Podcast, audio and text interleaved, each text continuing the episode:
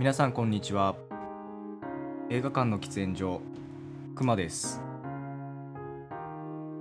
本日は映画紹介ではなく、えー映画館の喫煙所に来たっていう設定で、えー友達を呼んでいます。一応僕が大学生の時に働いていた映画館の、えー同僚アルバイトの友達です。えー、マッチンでいいの？マッチ？マッチでよろしく頼みマッチです。えー、どうぞ。ガラガラガラ。お疲れ浦田。お疲れ様です。今日疲れたね。今日客いっぱい来てたね、その設定でいく？大変じゃない？あれ浦田タバコ変えた？あ変えた。あのプルメスにプルメックスにしましたね。まあいいじゃん。最新のやつじマッチは何吸ってんの？僕はねアイコスのイエローメンソールですよ。あこれが一番スカッてくるよね。うん。つくやみ使ってる機械はアイコスのデュオですよ。あ量ね。青色。で昨日会社の先輩からもう一個同じやつ同じ色のもらって今2つ。量を量使いしデュオデュオですよ、てるんだね。うん、なんていらない会話なんだ あじゃあ早速このケータリングと呼ばれるものだな。薄薄焼き。いせんべいですね。パリッとややみつきのり塩。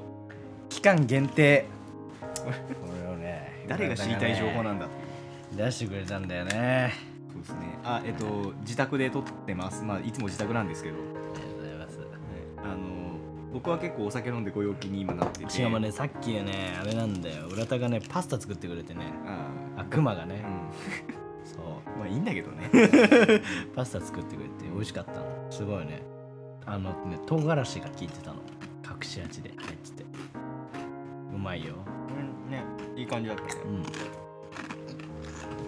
うん。はいえっと。トマトパスタね。やりづれえな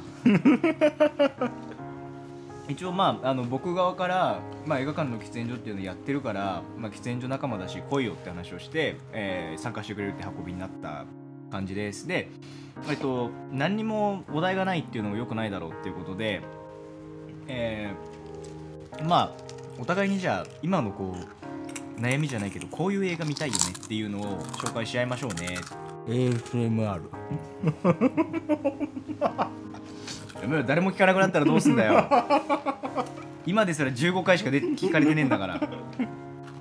はいえっ、とっていう形で、えーまあ、質問質問じゃないね、えー、とテーマをもらってるような感じです。で一応僕が町田君の方にあ町田君じゃないですね。マッチーに提案したのに関しては、はい。えっと、幸せってなんだろうねっていうのと、うん。結婚って怖くねっていう2個を、えー質まあ、テーマとして投げました、うんで、えっと、逆にマッチーの方からは僕にえっとこれなんか俺が言うのすごい恥ずかしいんだけど女の子とお話がしたいっていなうんテーマで恥ずかしとがんだよ。将来への不安ってあるよねっていう。恥ずかしいじゃん。のが、えっと2つ流れてきたのでまあ話していこうかなと思います。交互に1個ずつやっていく、真面目な悩みですよ、じゃあどうしようマッチーのをまず俺が返すような感じにしようかな。うん、そして。で、えっとまあ、一番多分最初に話すんだったら重くならないからこれがいいだろうと思うんだけど女の子とお話がしたい件について、はい。まあ、話しようかなと思います。でえっとまあねあの軽く某俺からこれのテーマにした経緯か経緯。言った方がいいよね。ぜひぜひ。まあそのまんまなんだけどね女の子と喋れないっていうのが、喋れないっていうのはさうん。どどういう喋れないなの？その環境的に女の子がいないっていうパターンもあればさ、女の子を目の前にすると全然おしゃべりうまくできないんですってパターンもあるじゃない？えっとねどっちもあって。なるほど。まず一つは、まあ、社会人になって女の子がそもそも周りにいない環境、うんうんというのでそもそも喋る機会が少ない、そうね。それに加えて、まあ、とはいえ会社に女の子もいますし、えー営業やってるんでお客さんでその人もね。女性のね化粧品メーカーさんとかに営業行ってるんで一応、ままあ、結構な女性もいるんですよ、あね綺麗な人もいるでしょ、うん。当然その仕事の内容とかはね、まあ、営業やってるんで、まあ、難なく話せてると思うんだけれども。あそうあの大事なことを言い忘れてるんだけれども、まあ、僕は職業今のところここではパッと言ってないんだけれども町田君はねあの広告の営業してます。そうそうそう。っていううん。ちゃんとした仕事についてる人です。ちゃんとした仕事。ちゃんとした仕事についてる。もちゃんとした仕事についてる。僕は国ま家が認めた、ああそうね。国家は認めてくれてるね。国家の職務をねそう果たしてる。ね国家の職務っていうとなんか、あの硬い職業だからし任命された任務をうん。日々遂行している。すごいね。これいろんな誤解を生むよねこの表現ね、非営利のね。うん、国家任命のほ法人からね、うん。お給料をいただいて。そうですよ。我々の血税からそうそうそう。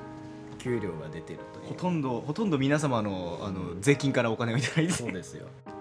怒られるよ、その血税でいただいた給料でうん。スーパードライを飲んでるわけですから。スーパードライを飲プルメックスを買い。み薄焼きのり塩を買い。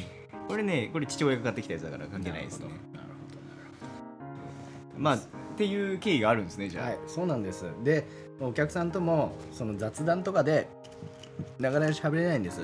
うん。でねあのーやっぱり雑談を通して仲良くなって次の仕事をもらいやすくするっていう関係構築っていうのもやっぱり営業として必要なわけですよ。まあ人間力ってやつです人ね間力として。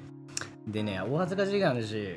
今日はじゃあこの仕事の話をした後にこんな雑談をしてみようかなみたいな。ちょっと考えてる僕もいたりして。なのにもかかわらず今日あ休みの日何されるんですか？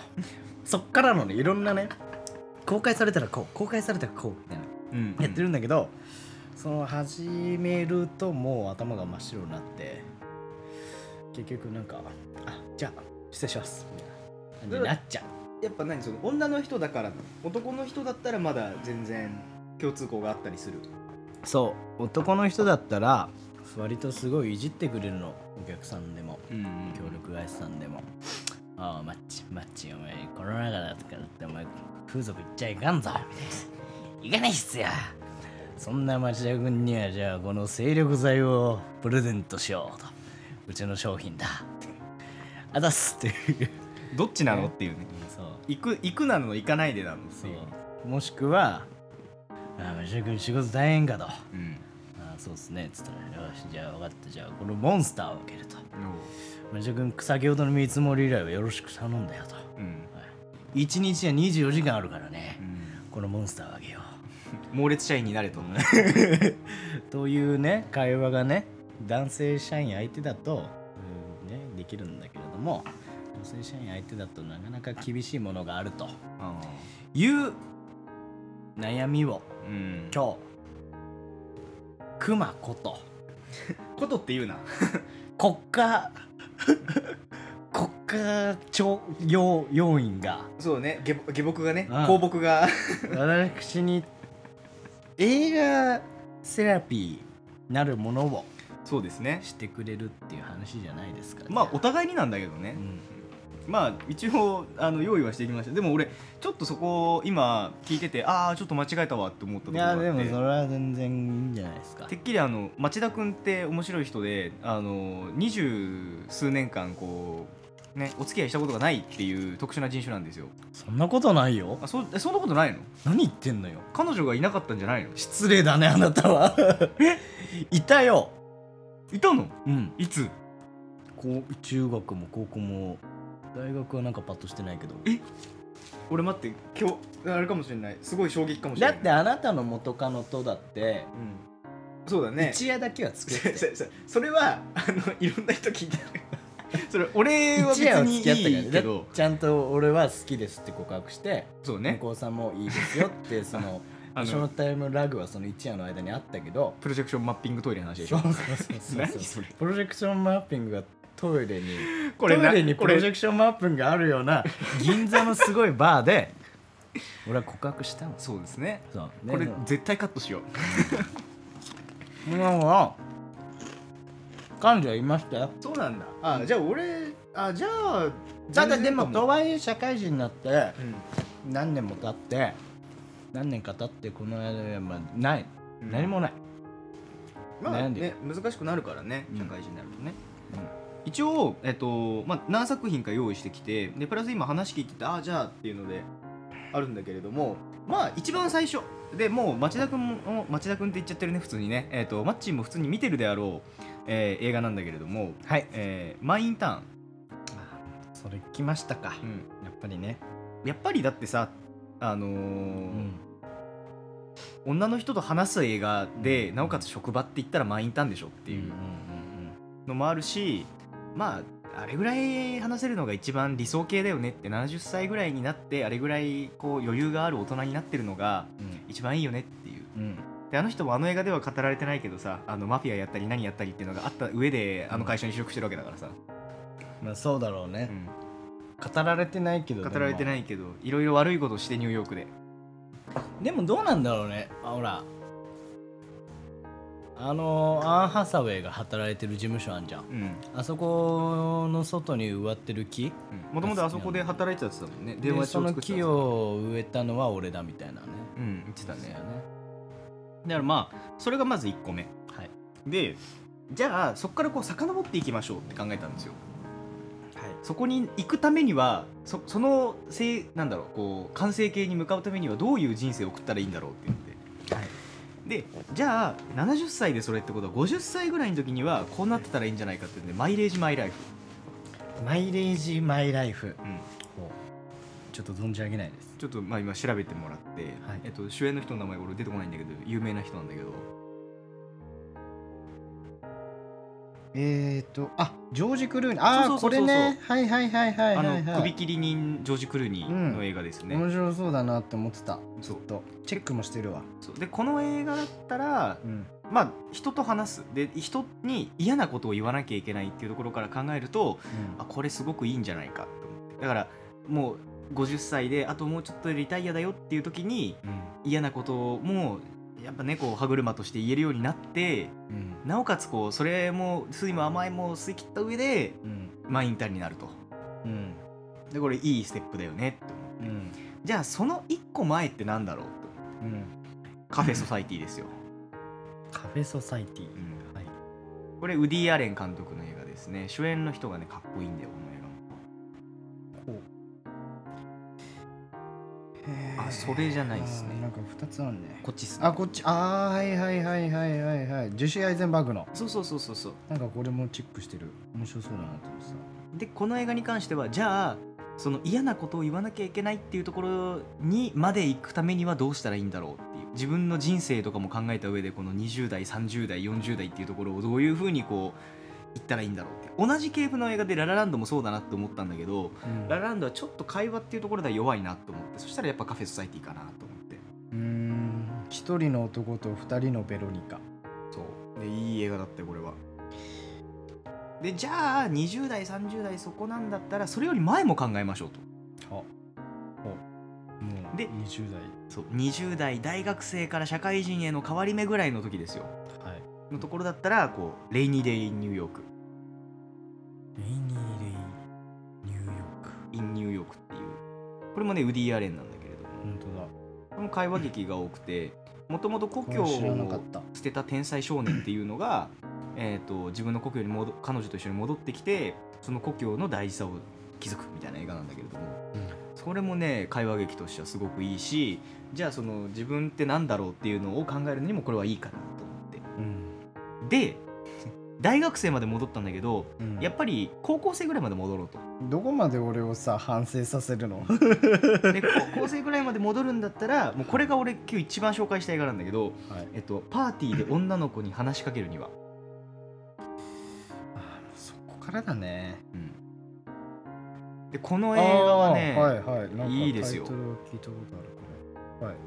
でこの映画は何がいいってね言えないんだけど、えっと、500日のサマーとかが好きな人たちうん。はこの映画が好きだろうっていうのがあるしこの映画を通してこうああやっぱりそうだよね。あの一人の人に対してこういい思いを持つっていうのも大事だし思い続けるとかって大事だよねっていう気持ちになるっていう、えー映画です。なんで まあカウンセリングとしてこう女の子と話がしたいっていうんであれば、まあ、この今言った12345本を見てもらって、でそこからこうプロ意識っていうのをね女の子に対してどう話せばいいのかっていうところまでこう持ってってもらえれば分かりやすいんじゃないかなって思うんですよね。なるほどね。その1個の映画だけじゃなくていろんな映画から抽出してお前はステップアップをしていかなきゃならないと。そう。まず高校生の気持ちからこう思い出してもらって、やっぱ何なの？その女の子と喋るにはその一長一短じゃできないどうなんだろうね。僕はまあ仕事上さ、女の人とも男の人ともいっぱい喋るから、うん。まあ営業職の人にこれを言うのもなんだけどうん。ねあの1日あたりさこう下手すると100人規模で喋るから。国家のね。国家の公僕ですから。こ国家に管理されてる、職業だからね、そう。って考えるとまあどうなんだろうね。女の子女の子と喋る方が多いからね。女の人っていうよりは。うん、うん、ってところもあるから。いやらしいね。そう。そこで考えるとあんまりこうなんかずっと思っ考えてるのはあんまりこう自分を俺はすごいんだぜっていう風にしない。うん。なんならあのちょっと下ぐらいで出しておく。謙虚さが大事ってこと？っていうよりも向こうのイメージが肥大化しちゃうとうんあれじゃない？こうこの人はすごい人なんだってずっと接せられるとさそれがバレる瞬間もあるじゃん。全然違う、ん。しょうもないやつだったっていう。の営業でもねそれはねそこの駆け引き大事だね。うん、だからでかく見せなきゃいけない時はでかく見せなきゃいけないしそうじゃない時はそうじゃなくていいわけだから。本当そうなんだよね。だから変な話特定の分野に関しては僕はすごくできるけれどもとそれ以外のところに関してはゴミかすできないからだからあのそういう時にもお前あの君たちも助けてねっていうふうにうん話をしておくと周りの人たちもなんだこいつ苦手だからさうんいや助けてあげるよっていうのを助けてもらえるっていう。いやまあその辺のねこうスイッチのこう自分がどっちなのかっていうのを言っておくのは必要なのかなと思うかなっていう。だから大きく見せすぎるとさ大変だよね、ちょっとビール取ってくるわ。はい。やっぱでもほらなんつうこうそうだけどさはい。じゃあめちゃくちゃ綺麗な女の人で頭超良くてなおかつこうすごい仕事もできてとかっていう人がいたらちょっと気遅れしちゃうじゃん。話しかけづらいじゃん。記憶でするね。記憶でやっぱりするしマッチングアプリとかでもいいねしないもん。マッチングアプリとかでも。この人と会ったら俺は記憶ですんなっていう人は俺はもう恥ずかしい話いいねしないもんねやっぱり。変な話あのなんていうの？紹介自分の自己紹介のところを英語で書いてるような女。あー嫌だね。ちょっと苦手だなと思うから、うん。っていうのもあってまあじゃあさっていうところもあるんだけど。だから一番はやっぱその野原宏的って俺思うんだけどこうか頼れる時に一番かっこいいんだけどそれ以外の時こいつダメだわって思うようなさああいうかっこよさじゃないって思うんだよね、はいはいはいっていうのがまああれですね。僕的な女の子とお話がしたいカウンセリングですね。そういうスタンスでいればもう少し女の子とその気張らずに喋れるようになるかな。うんかなと思いますね。あー 唐突の敬語。あ めんどくさいなって思っちゃった今。そうですか。あとはこうななんだろうね。キャラ自体は間違いなくいいんだからもうそれをそのまんま見してってあとはこういなんていうの動かなきゃいけない時にちゃんと動ければかっこいいんじゃないっていう。それが野原宏的な。そうそうそう。だからゴッドファーザー的な。野原宏はさこう映画で大事なシーンじゃないと動かないでしょ？そこなんじゃない？なるほどね。譲れないって時だけ動ける。ああとはひょうひょうとしてていいはいはいのがかっこいいよねと最近思ったのでこんな映画たちにしました。ありがとうございます。でまあねお互いにこうパス交換しながらやっていくのがいいかなと思うんで。どうですか？その2個目どっち行きます？幸せって何ですかね？と結婚って怖くねえの？方あーどうしようかな。個人的にはねうん。なんか流れ的にも結婚って怖くねえの方がまだライトかなと思うんだけど。そうだね。俺も今そう思ったからうん。じゃあそっちからお話ししようかな。おちょっとじゃあメモ取んだけメモ？この映画見とく。はい。えー、よろしいですか？どうぞどうぞ。えじゃあね。あじゃあその前にさどういう経緯でその悩みがあるのか一応説明してよ。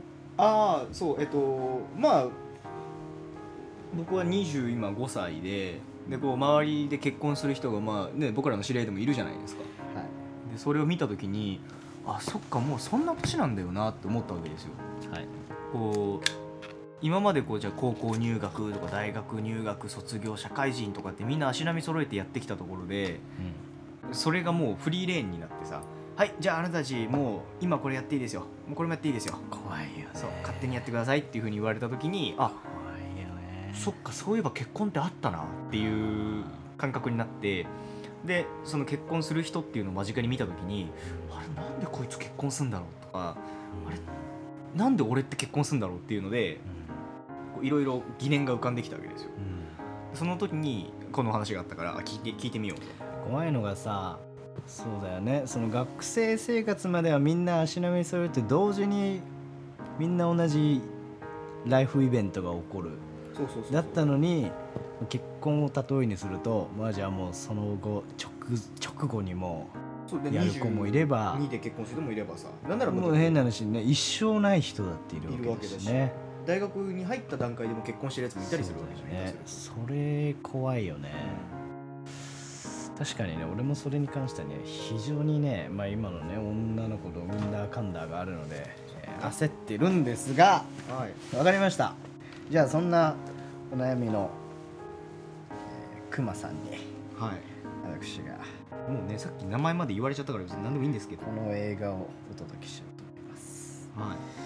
えーブレッド・ラトナー監督で2000年公開されたはい「天使のくれた時間」あ待って俺それ見た気がするぞ。俺ねこ見てないかな。れねあーちなみにフィルマークスにあなたのあれはないんだけど、うん。ちなみに俺これ学生時代に確かに見てめちゃめちゃいい映画だなと思って当時言いふらしてた。みんなにこの映画を見ろと。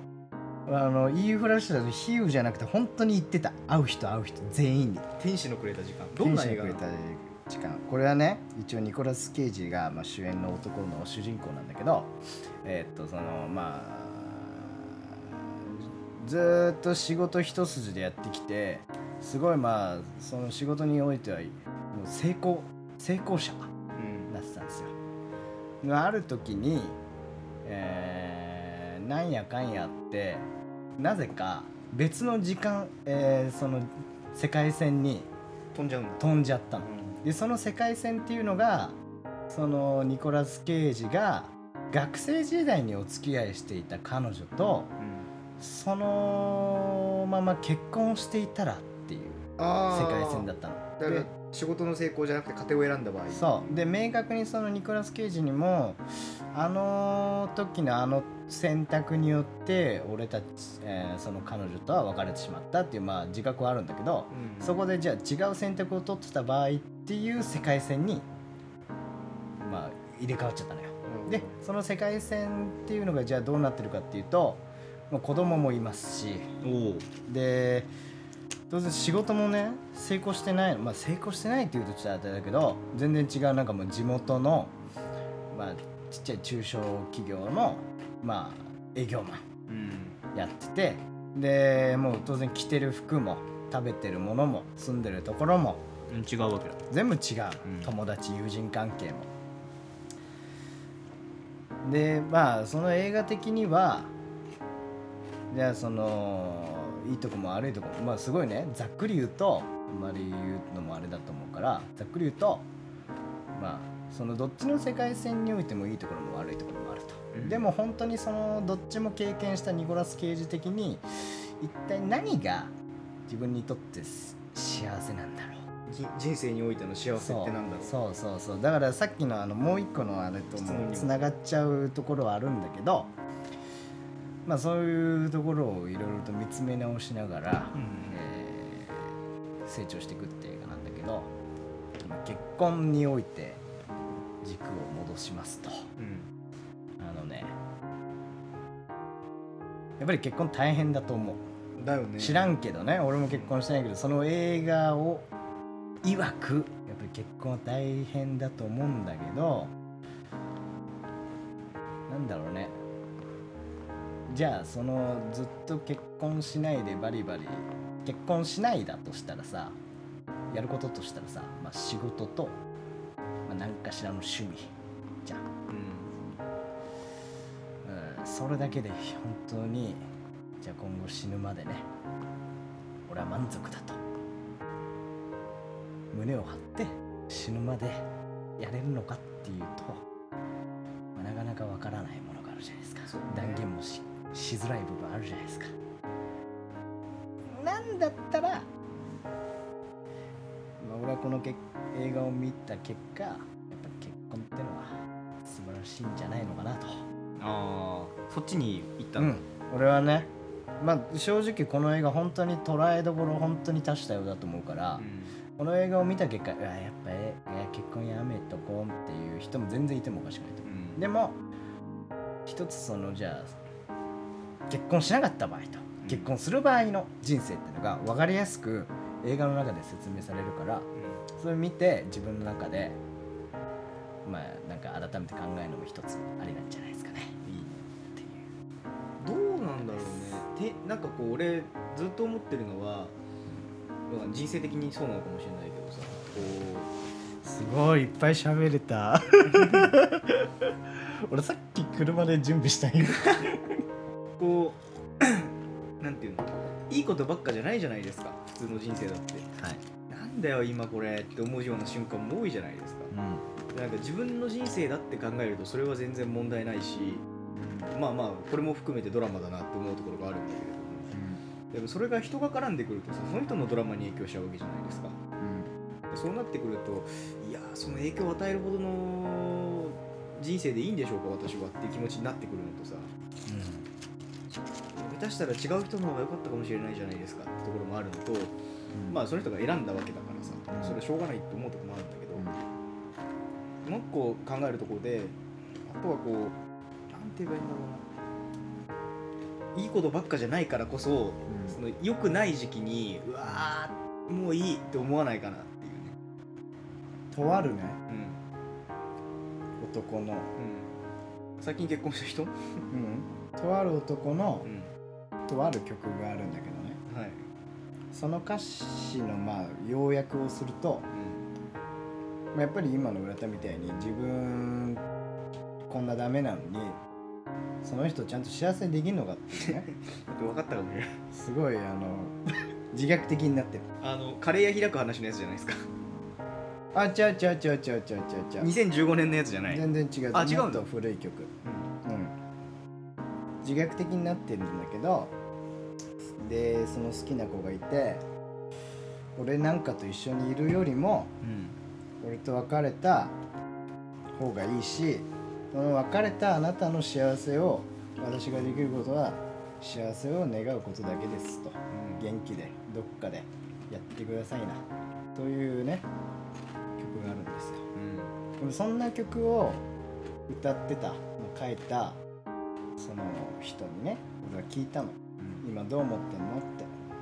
そしたらそれはね今思うとあれはまあ違うかったと、ほう。ん、自分に自信がないなんてみんなそうだと思う。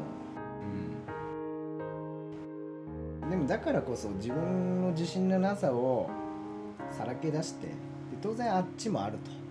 あそれをお互い補完し合えるような仲うん。お互い腹の内出してさここ苦手なんだって分かったよじゃあ俺が。お互い。にっていう関係を築けるような人と結婚したいねってうん。その人は言ってた、いい話だうん、多分聞いたことあるよこの曲。ななんて人？町田っていうやつ R って曲。あ俺知らないわその人。本当に？うん。高校生の時に書いたんだって。そう結構早咲きの人なんだね。そうそうそうそう。いい曲なんでちょっとえ YouTube とかにある？うんうんあるちょっとじゃあ皆さんどうぞあの聞いてみてくださいある、あるぜひね。ちょっとここね URL 後で貼っとくんで ポッドキャストのやつに。限定公開してんのよ。限定？意味ねでもその U- URL 経由だったらいけるからっていう限定公開だからいややその URL からのみこのね MC クマの Spotify ポッドキャストの URL その概要欄の URL からのみこの R って曲を聴けるわけですよ。だあれその町田の R を聞くんだったら映画館の喫煙所に来なきゃいけないいや本当にそうですよ。すごいな悪徳だな。うんわかりました。じゃあ天使のくれた時間ですね。はい。はい、え見るようにします。お願いします。はい、じゃあえっ、とまあ町田君のこの将来の不安。まあ仕事ってすごいね俺はい。力強くこの前打ち合わせをした時に、まあ、ベロベロに酔っ払ってたってのもあるんだけど書いてあるんだけどはい。これはどどういう？まあね僕もその広告の営業をやってるんですけれども。はいまあ早い話転職したいんですよ。何系とかはあるの？一応同じ広告業界に身を置きたいなって思ってるんだけど。広告って仕事は楽しいんだね。楽しい。うん。まあ楽しいから広告業界にずっと身を置きたいんだけどでもじゃあその広告業界にいる中で俺は果たして今のこの会社でずっといてていいのかな？長いことか全然すごい今の会社もいいんだけど別の会社に行って別の経験知識をつけることによってもっとなんかプラスのねあれにできるのじゃないか。とかも考えたりもしてるんだけどでもじゃあ本当にそれ転職するのはいいけど今でいいの？うん。いやいやいや待て待て待てと。そもそも広告業界でいいの？俺。っていうねいろんな悩みがあるそう悩みになるんですよ。みんなそんなことは一度や二回考えたことあると思うんだけど、まあ、結構俺はその悩みに対して最近直面してて割と高い壁としてそれに関してなんか映画でね癒していただいたらなと思っております。まあいろいろあると思うんだけどうーん俺が今パッと今ねそうこれ仕事のやつに関してはあんまりこういい結なんだろうこういろいろ浮かんだんだけど核に値するぐらいのバチって決まったのが出てこなくってでこの場で聞いてにしようと思ったんだけど今思いつくのだとえっとね「インターン」っていう映画。前がつかない方のインターンです。あれか。Google か。そうそうそうそうそう。に就俺も職する。大好きだよあの映画。そう。あれを見るとやっぱこうインターンシップだね。インターンシップか、うん。でそれを見るとある程度こうなんていうの仕事に対しての気持ちっうん。ていうのが出てくるんじゃないかなっていうのとあとちょっとねあのバカな返しになるかもしれないんだけど仕事をちゃんとやれる人ってかっこいいよねっていううん。のが僕の中で一個あるわけですよ。仕事バリバリやってる人ってかっこいいじゃないですか。かっこいいよ。っていうのを考えた時にこれだと思うのがあってう一個が、俺ね、仕事ムービーって最近たまたまに思うんだけど、ん。えっと、一個がコンサルタント、うんうん。ザ・コンサルタントですよ。うんであれに関してはあの現代アカウンアカウンタントね。あれに関しては自分の、えー仕事まあそれがこの映画だったら会計士なのかその殺し屋なのかっていうところどちらにせよどっちの仕事もうまくやっているとちゃんと、うんうん。綺麗にその仕事を終わらせる。うん。これかっこいいよなっていうのがあったりとかあとイコライザー。あれも自分の仕事をさこう自分の完璧主義のうちでちゃんと終わらせるじゃないですか。はいはいそうだね。そう俺その流れでいく？いうん、俺もねその流れで言うとミッションインポッシブルそうそうそうそう結構仕事中に何時までにお客さんのところに行かなきゃいけない、ん。車運転してて。やばい混んでると。その時に ミッションインポッシブルの曲を流して「てってってって」言ってめっちゃ走ってでお客さんの間に合った時に「ミッションコンプリート」っつって。バカだよ。バカだよその営業。ってやってる。そうでもそうそういうのとかあとはミッションインポッシブル飛んじゃった。えっ、とそうそれこそ007って仕事映画だなって思うんだけどはい。あの日本でいう釣りバカ日誌みたいな位置づけだなあれって最近思うんですよ。なんでかっていうと007のボンドってこう所作が綺麗で撮り方もスタイリッシュだからあいつすげえうまく仕事やってるように見えるんだけど毎回ミスってんだよ。全然うまくいってない段取り通り全く進まないんだよあいつ。ねそこら辺で引っ掛けた女の子と行っちゃうし。そう。っていうのを考えた時にこれはこれで仕事映画かって思ったんだよねだから工作しかりそうだもんね。そうそうそうそうそう。肉弾接待でどうにかさうまくいく場合もあればさそれがうまくいってない場合もあの人は多いから。まあスパイっていうのはもうあれも仕事だからね。そうそうそうそうそうそう。そうプライベートがどっかあるわけだから確かにね。ってなった場合にまあ仕事映画だよなと思って、まあ、その3つ4つぐらいかなって思うところかな。うん仕事としては。俺ねそういう話の路線できたか。そしたらね本当に繰り返すようだけどやっぱ仕事をちゃんとやろうとしない人。うんうんはねかっこ悪いなっうんそうなんか。て最近つくづく思うよ。与えられたことをちゃんと100で返せない人ってやじじゃない？なんかね転職してきた人でさうん。すごい仕事に対するモチベーションが低い人がいてその人、蓋を開けてみたら。なんかうんそれこそ何？早く帰りたいっていうのを公言するような人なんですよ。うんうん。それ別にいいんだよ。今のこのご時世的にいいんだけどただでもそれってさそうやるべき仕事をちゃんと終えた上で早く帰れるようにするっていうのが絶対的なラインだと思うのよ。与えられた仕事をないなあなあのままでいいから早く帰っていいはそれはまたちょっと別の話かな。うんそうだよね。と思っててそこのラインがきっと絶対まあどっかあると思うんだけどその人っていうのはその自分のこの昨今の世の中の流れを都合のいいように解釈して、えー正当な権利であるというような感じで、しかもそれを何のあれもなく発言発信してしまうようなうん人で、年上なんだけどね俺よりも。3つぐらい。すげえダセえなって。うん。でもう敬語も全然知らないし社会人マナーでも全然俺より3年も上なのによ。知らなくて。もうなんかちょっとこ怖い怖いねって言われてるそのお客さんのところに出すのも怖いぐらいなのよ本当に。うんだからねやっぱ仕事ってのはちゃんとねミッションコンプリートね。そうするっていうのがね。イーサン・ハントしかりボンドしかり。うんもっとダメだけど。ね まあでもね最後にはちゃんとね収めますから。結果的には良かったねっていう。だか上司だったら絶対だよね。あのやっぱいや。いや M って偉大だなって思う。あと今ね話してて思い出したのはえっ、とフリーダムライターズとかあとえー、あー名前が出なくなっちゃった。フリーダムライターズと今を生きる。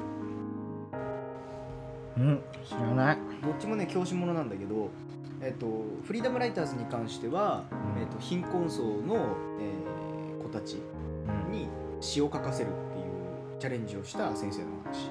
はでいのでもう一つの「今を生きる」に関しても詩がテーマで全寮制のめちゃくちゃ有名な学校にそこの卒業生で帰ってきた先生があうん。詩を使って生徒たちを教育するっていう映画でちもね一個テーマとして詩があるしで教え方っていうのもち全然違うんだけどでもそれもやっぱお仕事としてどうやって響くようにそれを伝えるか。うんでそれをもともと響くなんていうの？普通のさインテリのやつが聞いたら響くっていうものをどうやってそのそれに対して興味がない人たちに響かせるかっていうところで面白いのかな。なるほど。ねさすがは国家の公木として。公木でございますの。っていうところもあるかなって今を生きるとかは僕はもうなんか年4ぐらいで見てるので。ワンシーズンに1回ぐらい。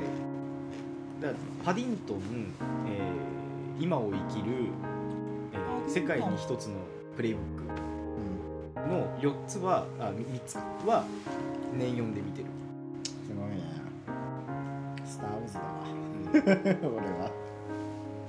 かなっていう感じでまあこれでこう返しになってればなと思うんだけど。はいありがとうございそんなま感じですすね。じゃあまあ一番最後多分一番重いテーマなのかなって自分で投げてて思うんだけど。なんだっけ？幸せって何でしょう？あ出た。もうね俺これ本当に困ったよ。うん。何にしようか。でこれ思ったのもちゃんとあの理由があって。はい。なんでかっていうとこう、まあ、結婚のところにもそれこそ通じるんだけれども、えー、と幸せって何かっていうのがなんとなく自分の中でこう杓子定規でもいいから測れれば自分がこう今やってることの張り合いが出たりとか自分が生きてるってことへの張り合いが出るよなと思って。逆に今それがぼやっとしてる状態だからこうなんだろう。身がやることはちゃんとやってるし生きてはいるんだけれどもなんだろうなこの自分の中にある物足りなさっていうか空虚さは何なんだろうっていうふうにずっと思ってて。でそれって他の人もそうなのかな？それとも他の人はこれみんな気づいてやってるのかなとかっていろいろ思ってる時にこれがあったんですよちょううん。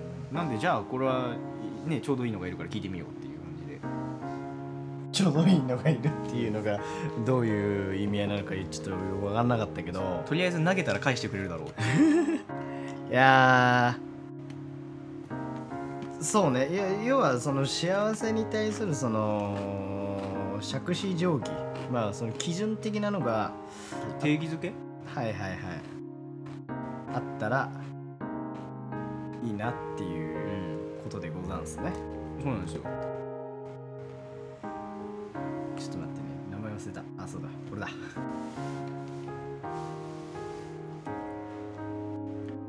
正直ねうん。非常に幅が広い質問だなって思うのでそうだね。えーっとね普遍的な回答になってしまうのはほちょっとゆお許し願いたいんですけれども、うん。えー僕から一応おすすめする映画は、えーこの世界の片隅です。そうそうっすね。はい。一応ね、私を見つけてくれてありがとうですからね。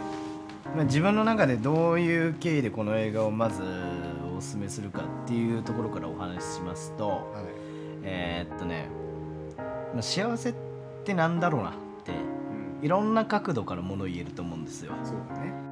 そのまあ恋愛ものだったらまあすごい自分のことを思ってくれるような人がそばにいることっていうようなことになったり、まあ、学園ものだったらいろんな友達仲いい友達がいるっていうことが非常に大切なんだっていうその語り口もできるしでもそれです。言ってしまえば限定的にされてしまうと。でも普遍的なことって前提としてなんだろうなってもっと深く考えた時に衣食住がちゃんとあること。うん。っていうところにたどり着いたの。でじゃあそうするとじゃあなんだろうなってなった時に戦争ものかなってなったんだけど。でも戦争ものの中でも、まあ、この世界の片隅にっていうのがいいかなと。説教臭くないしね映画としてもね。すごいさそのこの映画ってさ一応戦争ものっていうジャンルにもできるけどさ肝心のその戦争の部分っていうのはさあくまでもそう背景として描かれるだけでさ、うん。主軸はこの主人公の生活様式じゃん。そうその戦争によってその生活が変わってしまうとか、だねそういう話口じゃん。うんだからこの映画がいいかなと。うんいうふうに思ってます。なので どうでしょうっていうなんですけど。今だってさ俺今すごいなって思ったのが、はい。あのこれの監督監督のドキュメンタリーも最近出てるよね。ネットフリックスで確か、あそうなの？であのこの世界の片隅にとあともっとこの世界の片隅あなんかプラスアルファであるやつがあるから、そうそれを見なきゃなーってずっと思ってる時にこれが出てきたからああ今見ないとっていうふうに思うなーって感じがしますね。よかった。じゃあ見てください。はい、いやでもねもうちょっとねじゃあねここで終わらせちゃうと味気ないと思うからもうちょっとだけ俺正直もう全然覚えてないんだけどこの映画。そう えっとねまあでもその中でも印象的だったところがまあ当然戦争だからさ食料がなくなっていくわけじゃんそんな中でも主人公がそこら辺の葉っぱからああやるね。おひたしを作ったりとか、まあ、麦をなんかずーっとなんか長いこといっていると、その2倍に膨れ上がると。うん。つまり2倍であると。いうねその生活の知恵とかを凝らすことによって辛いんだけどずっと終始笑ってるじゃないですか彼女、しゃあ本当は辛いのにさ。だから本当それがなんだろうね。あの子はさ一番なんもないと思うの。そうね。他の青春ものとか恋愛もののやつよりも。でも笑ってんだぜ。そこでしょ原点は。である意味こうなんだろう何もなくても笑っていられるっていうのが幸せなんじゃないかと。うんそれ深いな。そういうことですよ。そういうことですよ。2回言って説得力をどうにか出して そういやちょっと見るようにします。どうですか？まあこれまあ今なんていうのこう規定でやんなきゃいけないテーマっていうのは全部終わったんですけどあのー最近の映画事情的にはどうですか？な何見てる？最近僕最近フィルマークスつけるのやめちゃったんでうん。ほとんど見てんの多分知らないと思うんだけど。そうだね。最近見てこれ面白かったよとかっていうのがあれば。僕からでいいですか？じゃあ僕から言いあますよ。どうぞ。こっちからがいい。どうぞ。お話振ってきたんですから。なんか、あろうとえっと最近それこそ最新で見たのが「レイニー・デイ・ニューヨーク」なんですよ。さっき紹介した。ああそうなんだ。で何がいいって思ったかっていうと,、えー、と500日のサマーってあるじゃないですか。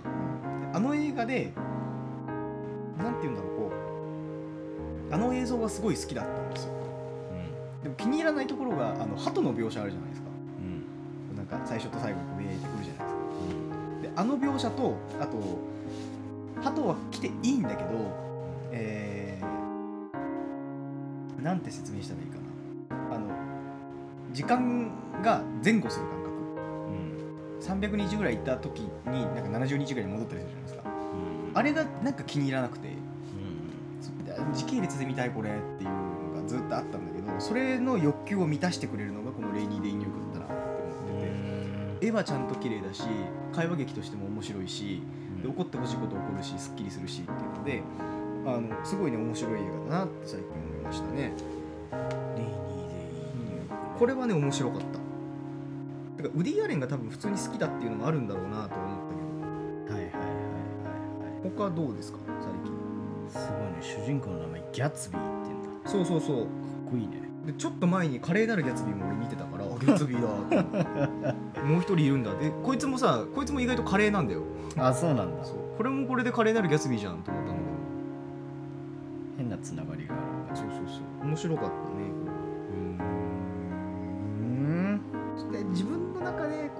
なんかその結婚ってなんだろうずっと思わなきゃいけなくなった理由ってなる映画が一個最近あってうん。それは「マリッジストーリー」っていうあのあさっきねそうた映画ですね。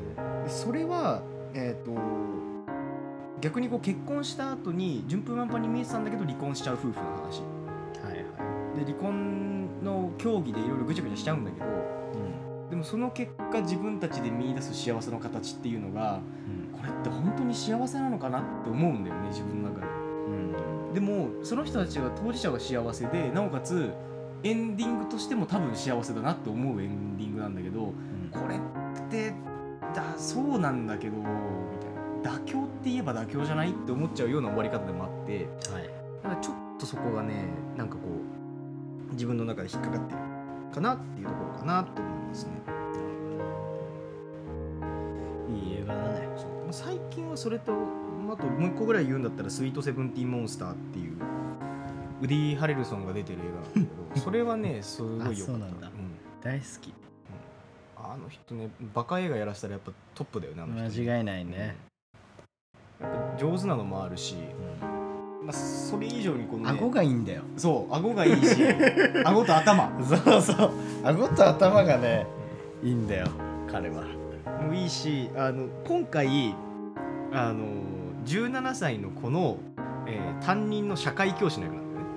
へで本当にね授業やる気ないの。えずーっとビデオ見せてるんだけど多分。でもねなんかこうそこの説明そので生徒側がそれをさ批判するんだよ。でそれとかを見ててもうわめちゃくちゃいいじゃんこれと思い楽しい。と思いながらあいいんだ。そう。でもねこのなんて言うんだろうここいつの気持ちもわかると。うんでもその生徒の方は生徒の方で家が大変なことになってるからはい。そんなことになっててあなたに相談してるのになんでこんなにクソみたいな回答しかしないんだっていうので怒られるんだけどでもね分かるよってだって俺の人生じゃねえもんっていう感じ。なるほどねこれは多少自分のあれと重ねていってるのかな。っていうよりもなんつうんだろうなその違うどどの職種でもそうだと思うしなんか人生で当たる瞬間だと思うんだけど相談とかを受けた時にさ最終的なところででも解決するのお前じゃん問題。っああ確かにね。そうだね。ていうのを考えたらやっぱりだから僕の答えじゃなくてあなたの答えが一番大事ですよねだからその改造でしかできないですよねっていう気持ちになった時にああいい映画だなって思う、最近その点で言うとさうん、相談の仕方もでも大事だよなって思って、うんうん相談する側も。うん。今社会人になってさ今まさにおっしゃ言ってた通りでさ結局さ上司に頼ってもさまあ本当にやばい時は上司がもう丸ごとごさっとやってくれたりとかもあるかもしれないけどまあ基本的には己が何をすべきかで解決できる話になってくるじゃない。ってなった時にいかにその自分がこういう経緯でこういう理由で悩んでいてそのためにあなたにはここういう助言をいただきたいんです。うんうん。だからあなたのことを頼ったんですっていうところまでちゃんと自分の中で考えた上で相談しないと具体的にね。そう。相談された側も理解しづらい部分あったり困っちゃうしね。そう。とんちんかんな回答が来たりあと一番大切なのはその結果的にじゃあお前はこうすべきであるっていう回答をいただいたところであその一番大事なのは己が何せねばならぬっていうところであ最初からさ頼る気満々で聞くのは良くないなっていう。うんうんうん。え結局何もしてくれないのあなたはみたいな。そうね。ってなっちゃう。だからその心構えは大事にした方がいいのかうん。な社会人。としてね。まあでもね社会人じゃなくても学生もそうだろうけっていうのは思います。じゃあ僕いいっすか？どうぞどうぞ。最近見た映画ね。いろいろとねあのバイオレット・エヴァーガーデンとか ワンダーウーマンとか。どっちそれ？1984の方？1984 1984か。1984とかフリーガイとか。まあいろいろ見たん見てんだけどここ1ヶ月ぐらいの間で。えー、っとねそうじゃなくて「アラバマ物語」っいつの映画？1962年。主演はねグレゴリー・ペックあのあーローマの休日日のそう人壮絶な死に方してる人だよねそういうそうそういうね。まあだいぶ古い映画なんだけど、うん。ここ重要でこのだいぶ古い映画っていうところは実は、なんでかっていうと内容がアメリカの南部を舞台にしていて黒人が白人女性に手をかけてしまったということで、裁判になる。で、うん。主人公はその弁護士役黒人の。ああなるほど。で当然その時代背景的にもお前は黒人を弁護するのかと。うん。いうふうに、まあ、白人なんまあ当然白人なんだけどそのグリー・ペックは、まあ、すごい批判を受けるのね。うん。でもその中でもいやいやと。その人種ってのは関係なくて白人だろうこと黒人だろうとね。大事なのはその人を思いやることである。その立場になって物ことを考えることであるっていう映画なのね。うん。これを1962年にもう言ってるんだよ。うん。なのにもかかわらず今ですよ。いろいろあるじゃん。でもっと怖いすごいなって思うのがもう今でこそいろいろあるのに1960年当時なんてもっとあったと思うのね。あでちなみにごめんそうだ。これ作られたのは62年だけど映画の中の時代設計的には確かに1930何年とか。結構だからまだもっとそう色濃いですよね色濃いじゃんまあでもとはいえ62年だっていろいろあったと思うのね。それをさ当時さ映画館で上映したこの制作陣スタッフの勇気とうんあとそれを当時リアルタイムで見てた観客はどう思ったのかなっていう。当然黒人差別主義者も1人や2人ぐらいはこの映画見たと思うの。それに対してこの映画をどういうふうに感想を抱いたのかなっていうのはちょっと調べたんだけどどこにも載ってなかったん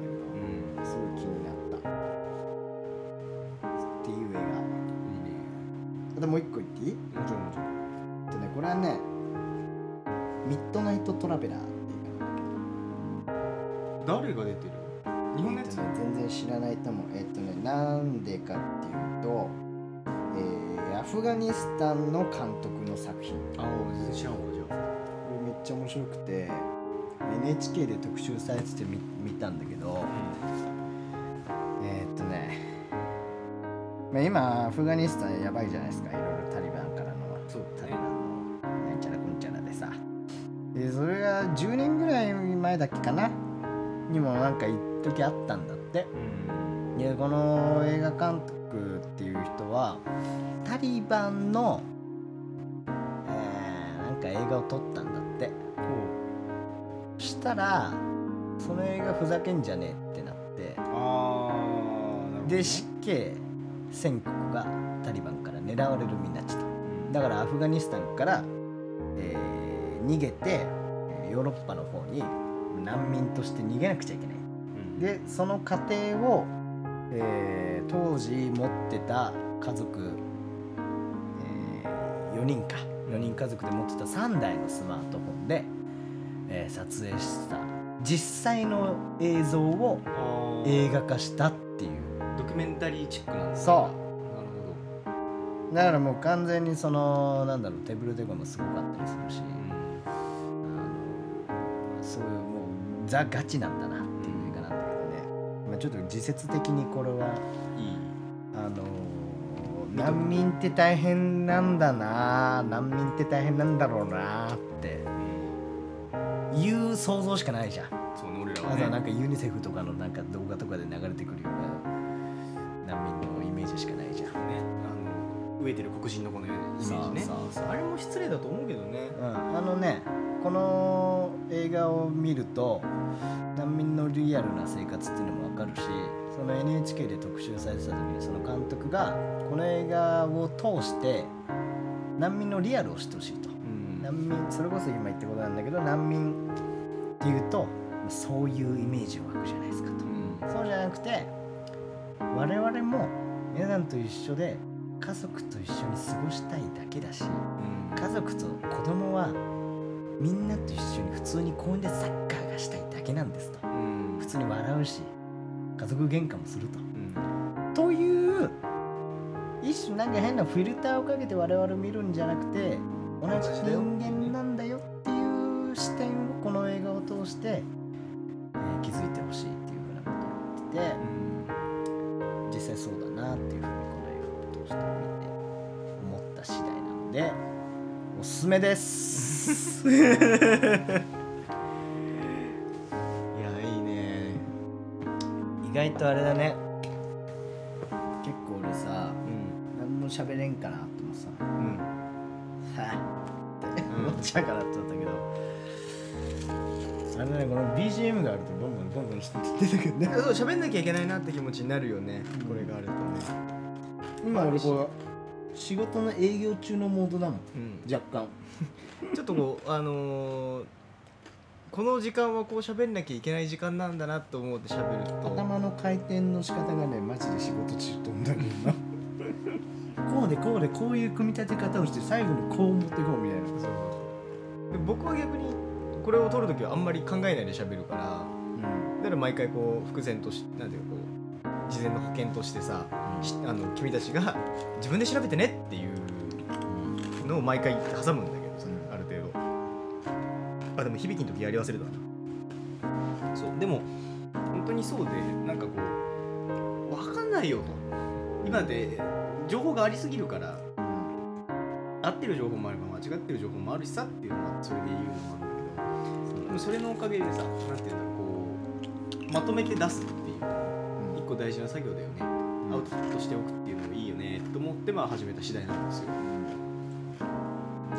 あ、ぜひねあのもしやりたいのがあれば喫煙所メンバーとしてあのデータだけ送ってくれれば 出せるんで取って出しできる。実際のさ俺たちがさ映画館でアルバイトしてた時の喫煙所もさうん。本当にこういう映画の話しててさしかも時間的にもさうん。本当にたまにさこんぐらい。1時間喫ず煙所にいるーっと喫煙所でね映画の話してたことあるよねあるあるある。ね。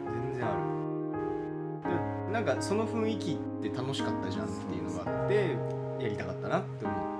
先にさシフト上がったやつがさ喫煙所行くとさ「え お前まだ喋ってんの?」みたいな。さっきの休憩でお前いたよね？みたいな。お前まだここいんの？みたいな。い3時間経ってるはずなんだけど。るよね。戻ってきたんですとか？言ってなんで戻ってくんだよ？っていやちょっと喋っちゃっていいご飯食べてきたんですけど。とか言って暇かよっていうね。ね。そう。でもねあの感覚が楽しかったしあの感覚がこうやっぱりこうもう一回やりたいなっていうのがあって。確かにね。だねここに呼びたい人って他にもいっぱいいるんですよ。あの湘南の方に行っちゃった人とかさ今も双子であ双子っていいのかな？まああの切るか今のところは、えーで働いてる人とかさあの女の人ね。とか、まあ、友達でもいっぱいいるしさ。でそれをちょっと呼んでこうやってバーって話できるタイミングがあれば面白いよねっていまだに思う実際だからあの喫煙所にこれを持ってって機材持ってってあのお前ら喋れっつってこう一日撮ったやつを編集して出すとかでも面白いし、現役のさうん、子とかもね全然知らないけどきっとこういう会話してるだろうな。やつらもいるだろうね。いると思うよ。喫煙所じゃなくてもね。確かにね。俺らの時は喫煙所メンバーが濃すぎるからこうなっただけでとね喫煙所喫煙所じゃない休憩室でも話をしてたんだろうしそういう。ね。ちょっとね鳥を吹きながらね。ちゃんと仕事しつつね。仕事はちゃんとしてたからね。そう。すごいしっかりしてたんだから。これだってなんか接客部門ナンバーワン取ったようちはね日本の映画館の中バッチ作ってもらったもんね。でね。あれすごいよねなめなめるなですよ。すっげえちゃんとやってたんだな。逆に他の映画館大丈夫なの？それはすごい思ったけど。ね。俺らでこれで1位取っちゃうみたいな。変な話だってねあの何も決めてないおばあちゃんへの対応とかしてるからね俺らね。そうね。それこそそうね。映画館でさお客さんでさ何がいい映画あるかしらみたいな。ね。な何？いい映画？みたいなたもんね喋れてた、うん。その時にやってる映画も把握してたしちゃんと。やっぱなんかその感覚っていうのはいまだに大事なんだろうなと思うよね。今こうなんていうの？何の映画がやってるとかまで言えなくてもさ何が流行っててとかこういうのってこうで面白いじゃないですか言えるような感覚ってあった方がいいよなって思う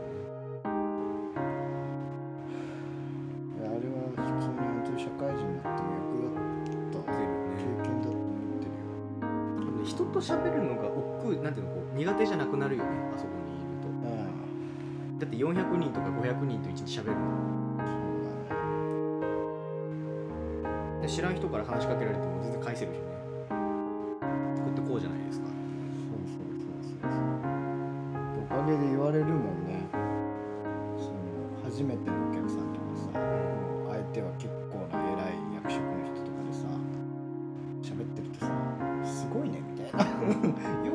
喋れるねみたいなその年でみたいな。って言われるの。でもその時の感覚ってあの時の映画館バイトでお客さんにこういう映画こうでこうでこうなんですごいいいと思いますよみたいな喋ってたのがなんか多分感覚的に似てんだよ多分ねこっち側もさそのお客さんのまあなりじゃないけどさお客さんこういう人なんだろうなって思ってそれを踏まえた上で話をするじゃんそこで見る目っていうのもさある程度出てくるんだろうしそのなん悪い意味での見る目じゃなくて、ね。多分この人こういうの好きなんだろうなっていうの話をしたりとか外れる時もあるけどさ。うん。だから俺も今あの何仕事しながら転職活動をしてっていうので話してるんだけど逆にその喋る方はそんなでも言われないんだけどあのよく見てるねってどんな職場に今までいたの？っていうので、まあ、あー2個あるから前のところはこうこうこういうところでこういういいところがあってこういう悪いところがありまして今のところはこういういいところがあってこういう悪いところがあります。であの自分の相手してる人的にはこういう人たちがいてこういう人たちがいてって話をするとよく見てるね。そうですかねと思いながら。じゃあもうあれですねちょうどいい感じでだからろね60分想定70分もあればいけるでしょうって言ってたけど70分喋りまくってるからね、本当だね。うだね。ん、意外と喋れるもんでしょ？やってみれば。ぜそろそろじゃあちょっひ切ってね。とやり暮らしてきたから行こっか。吸いすぎちゃったからね。そう。なんでまああちょっとの帰りマックでもやっとこ帰り。授業員クーポン